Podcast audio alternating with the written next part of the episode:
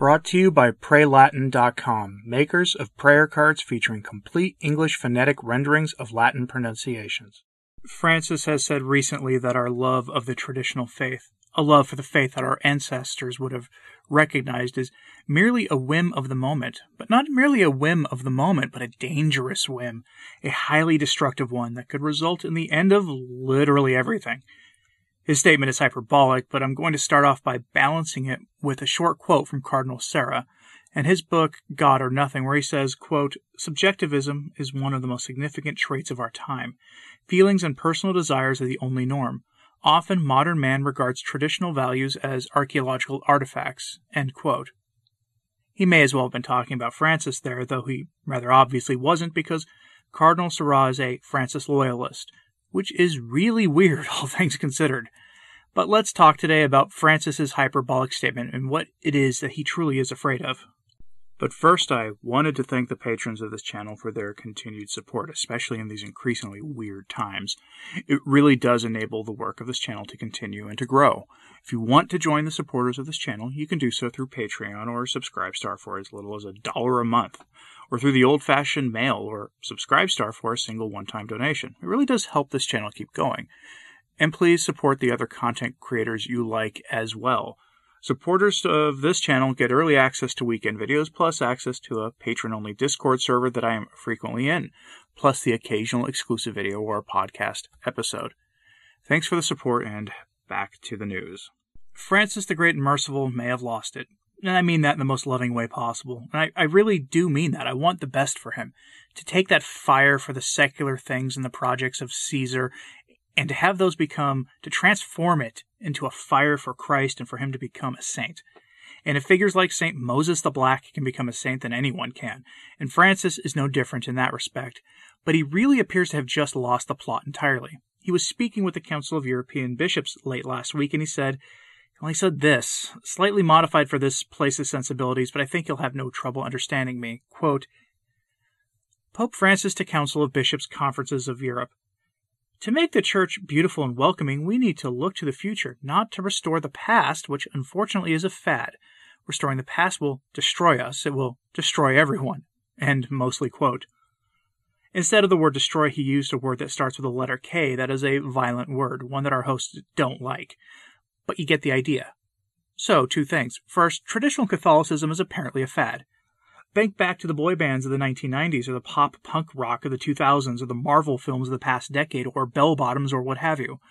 Those are all fads, all whims of the moment. So too, apparently, is seeking out the traditional faith, the traditional liturgy, and the traditional sacraments. And that's a whopper of a statement, and he doubles down on it, saying that it will be, well, very bad for everyone if the restoration of tradition is permitted to continue. How in the world that would be the case, I, I don't know. Unless he means that it would destroy modernism, and he's right in a way about that, it would destroy the heresy of modernism full stop, though that will inevitably happen during the triumph of the Immaculate Heart of Mary, which will come sooner than the modernists would probably like. But the other thought is this how far into the depths of the pits does your thinking have to be to reduce what the faith is and always has been to something of a fad? Francis's error here is pretty obvious, as pointed out by Crisis Magazine and 1 Peter 5 editor Eric Sammons, who pointed this out on Twitter. Quote, I think he knows he's lost the narrative, as all the youthful energy in the church is moving to tradition. It's like listening to an old man on the porch incessantly complaining that young people don't listen to him anymore. Sad. Pretty much. But that is why he is conflating this restoration of traditional Catholicism and the movement that goes with it into a fad. He is doing so because to him and many other people, anything that younger people are doing is a whim of the moment and will just go away. Like bell bottoms or hair metal or pet rocks but he's not noticing something here, or he's choosing to ignore it altogether. Aside from these younger Catholics seeking sanctity and more traditional modes of living that goes with traditional parish communities, he's missing the fact that it is not only 20 somethings and younger who seek out the traditional liturgy, it's older people as well. It's literally anyone in the church who has come to realize that for whatever reason, the Novus Ordo parishes and liturgies are not helping them attain heaven. And that may sound like a strong statement to make, but I get the emails all the time asking for help finding a traditional Mass. And I'll help you too find one if you want. I said it last week in a video and I got at least 10 emails that day, and I'm making the offer again here. So if you're watching this on YouTube, the email address is on your screen. If you're watching this elsewhere or listening to this elsewhere, just look in the description box and you'll see the email address there.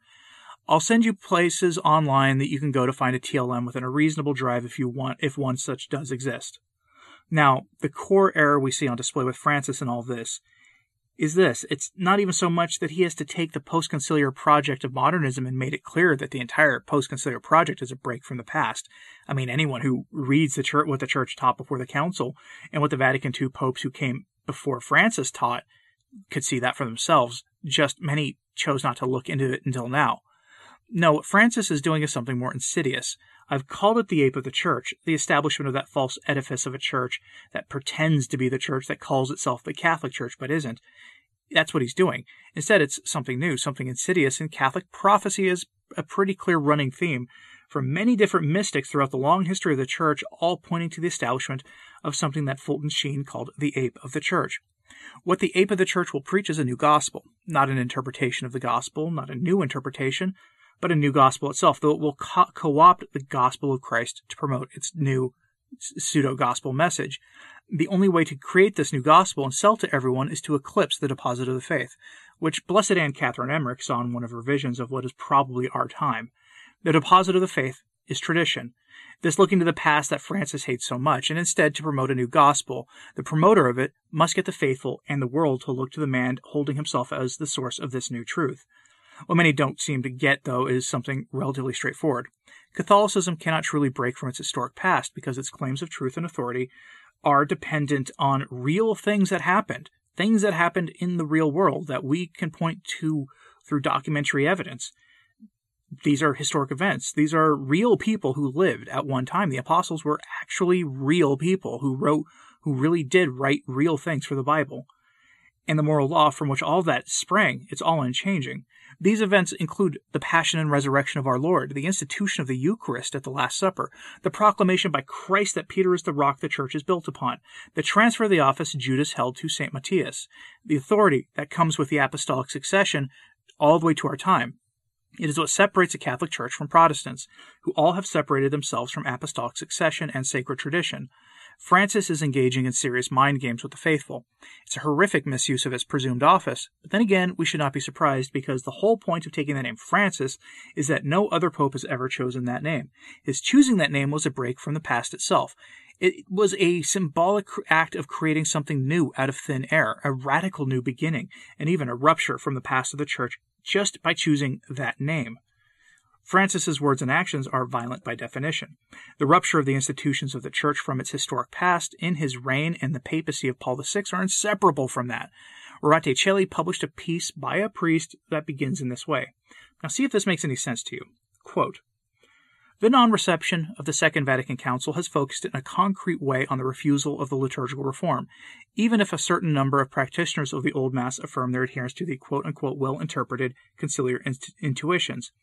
In any case, the existence of the traditional liturgy is a persistent and even growing phenomenon of non reception. Marginal? Pope Bergoglio, who wants to be the Pope of the full realization of Vatican II, has come to be convinced that the phenomenon is sufficiently important that he must work to eradicate it, with the consequence that the possibly marginal has certainly become central.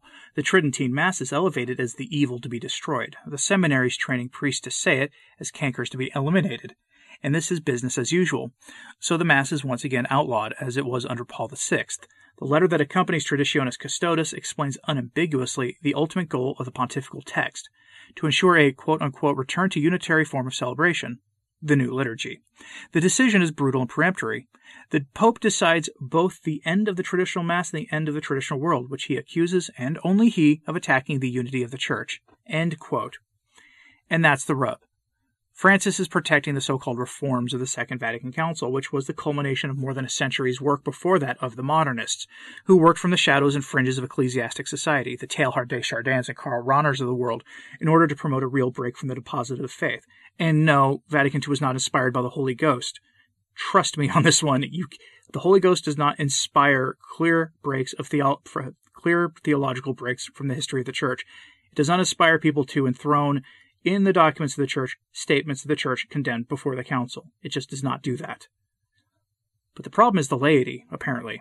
Our forebears in the faith, and many of you older than I, have clung to our rosaries. That's what the, some of the problem is here.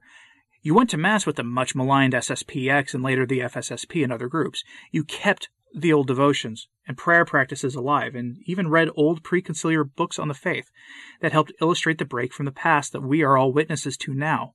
There were Catholic publishing houses that continued to publish those books, which quietly were undermining the liturgical reforms.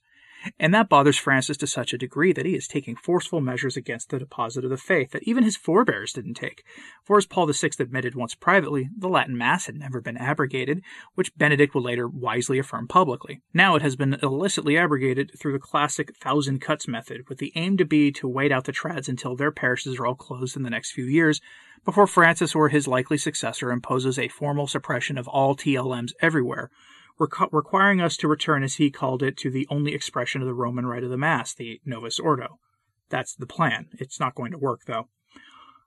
But it's not only the liturgy he is going after, it's everything that reeks of sweet of the sweet incense of tradition. I reported yesterday that he mocked young priests who wanted to learn Latin in order to say their masses more reverently. I saw someone ask this on social media, and I'm going to ask the same question here. Will the liturgy the Byzantine Rite Catholics be next, or the personal ordinariates erected by Pope Benedict XVI? With a liturgical diversity permitted precisely to promote the unity of the church. Is he going to go after the Anglican Ordinariate? Will he go after the Divine Liturgy of St. Charbel or St. John Chrysostom next?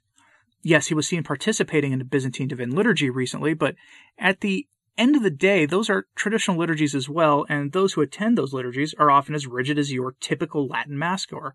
Not to mention that St. John Chrysostom said some very spicy things in his writings that I'd never be able to get away with presenting here on YouTube at all. It just would never be allowed to happen. How long will those liturgies be tolerated?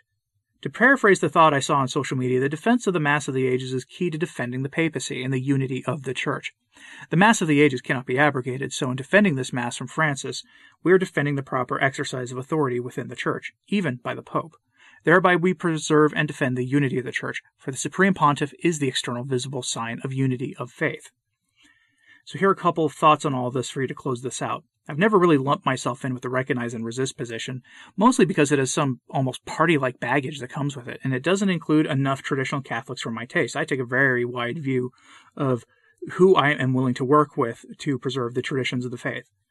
But we are standing in opposition to what he and the rest have done, and many ask how a good Catholic can do that. It's a good question that usually comes from an honest place. So I'll show you this. This was shared by Deacon Nick Donnelly on Twitter. Deacon Nick has contributed writings in the past to various Catholic print outlets online. For those who wonder why it is we hammer Francis the way we do constantly, Deacon Nick reminds us of what, of what St. Hilaire Poitiers said on the matter of defending the truth. Quote, Today, under the pretext of a piety that is false, under the deceptive appearance of preaching the gospel, some people are trying to deny the Lord Jesus. I speak the truth so that the cause of the confusion that we are suffering may be known to all. I cannot keep silent. End quote and neither can I. In fact, I'm leaving you with some words from not only one of the great saints of the church, but from pretty much the only bishop in the church today that I trust as well, Bishop Athanasius from Kazakhstan, who in 2017 spoke of the grave failure of the bishops to correct Francis. Think about what he says here and how it can be applied to your life. Quote, when the Pope is himself tolerating a wide dissemination of obvious errors of faith and of grave misuses of the sacraments, like the admittance of unrepentant public sinners to the sacraments, the bishops should not behave themselves like servile employees, wrapping themselves in silence. Such an attitude would demonstrate indifference towards the grave responsibility of the Petrine ministry and would contradict the very collegial nature of the episcopacy and the authentic love for the successor of Peter. Numerous saints in the past have said that wicked prelates and even wicked popes who preach heresy must be resisted. But we must do so while praying for them for their interior conversion. And that's hard for a lot of people to do, I know, but Christ said to pray even for, for our enemies. So you should be able to pray for their souls as well. Not their works, not their programs, not their goals, but for their souls. So please do so.